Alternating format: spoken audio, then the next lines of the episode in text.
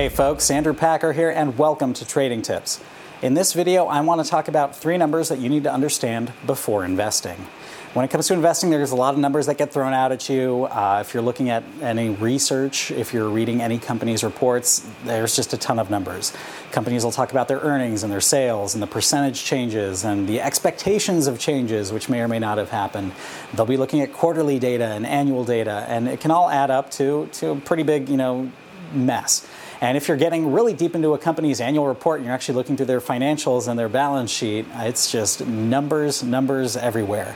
And when it comes to investing, the numbers are important, but at the end of the day, you are also investing in a business. You're getting fractional ownership of a business, understanding what they do and the qualitative things that they're doing and the new products that they're offering, the services, uh, you know, what their goals are that goes beyond the numbers, and that's an important concept of it too. And as an investor, you know, there's many different sets of numbers. There's the earnings numbers that a company reports, but there's also um, the earnings numbers, you know, that that this Wall Street is expecting the company to earn. So these things all add up, and they can all be a little confusing. So I think there's just really three that you need to focus on. Uh, one is what's called a fundamental indicator. One is called a technical indicator, and then there's one that uh, I like to use for trading opportunities. So let's get to it. Looking at the fundamental number,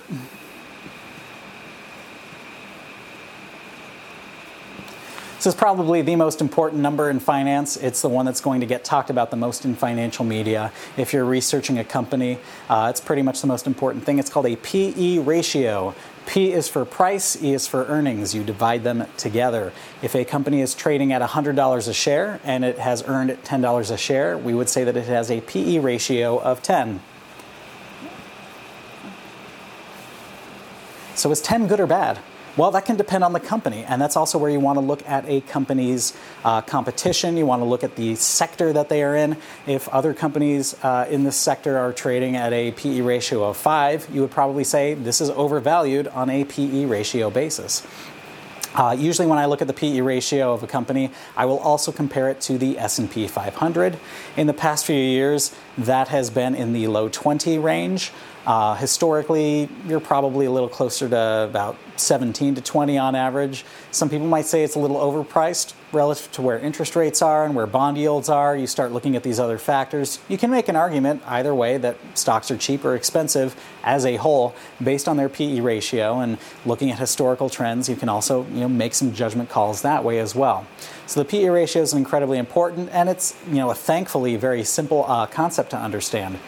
Now, of course, what happens if a company doesn't have earnings? Well, you're going to be dividing by zero, and yeah, I don't like dividing by zero, but it's also just basically saying a company will have no PE ratio if it has no earnings, uh, and that might make it a little harder to ca- calculate, but Wall Street analysts will often say, based on what the company's told us, based on our research, we expect the company to have certain earnings. That gives it what's called a forward PE ratio, uh, typically within the next quarter or the next year, looking at you know the, the numbers coming in. And then you might have a forward PE ratio, you know, kind of all over the map, depending on what a company's doing.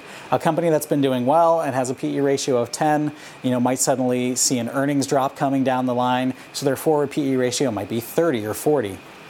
So, just understanding this concept can give you sort of uh, a very one quick valuation tool. Obviously, there are a lot of other tools you want to look at for a valuation to really get an idea for a stock.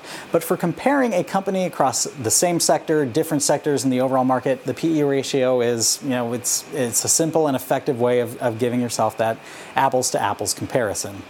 Now, another indicator that I think is incredibly important, another set of numbers that you should know about a company is its relative strength index or RSI.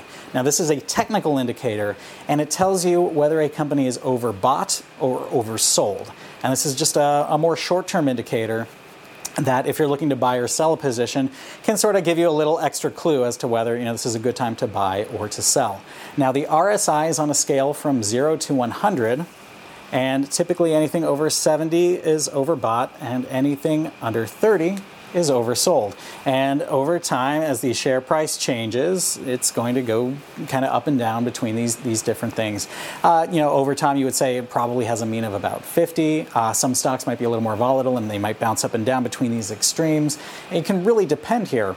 But if you want to position it's just had a great run up and you see that the RSI is getting up into the 75 80 range, that's an extremely overbought condition. That's where you might want to take your profits on. Or if you're a long term holder of the stock, you might want to be prepared for the stock to trade sideways for a few months, and that's where you're just going to be collecting dividends while the share price works itself out. Or you could sell covered calls there and you know try to let things come back down and, and give you a better sense of things there. So you know the PE ratio gives you sort of a long term. Here's what the company's doing in a healthy way. Short term, the RSI just says, you know, here's what the price action has been relative to, to where shares have traded historically, whether it's overbought or oversold. You know, it's another very simple guide, uh, very crucial one for trading, though. Finally, there's one trend uh, that uses a series of numbers that I like to look at as well. and that is based on a company's 52 week high and lows.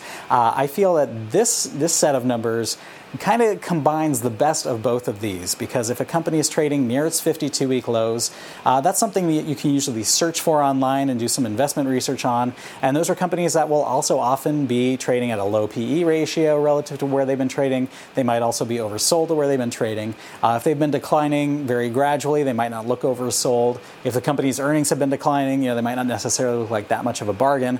But typically, companies with uh, 52 week lows, there's a lot of pessimism in there. And when there's pessimism in shares, they're much cheaper than they should be, and you might have a buying opportunity there. Now, the other flip side of the 52 week low is the 52 week high. These are companies that are hitting uh, their yearly high. Um, many stocks right now, a 52 week high might also be an all time high for shares. And that's usually you know, a bullish sign. But again, if you combine that with an RSI and you see kind of oversold conditions, you might have an opportunity to, to buy a put option there and bet on a decline there. Or if a stock's at a 52 week high and its RSI is low, you can buy shares with a little bit of confidence that it's probably going to keep moving higher uh, until it kind of gets into that more overbought territory.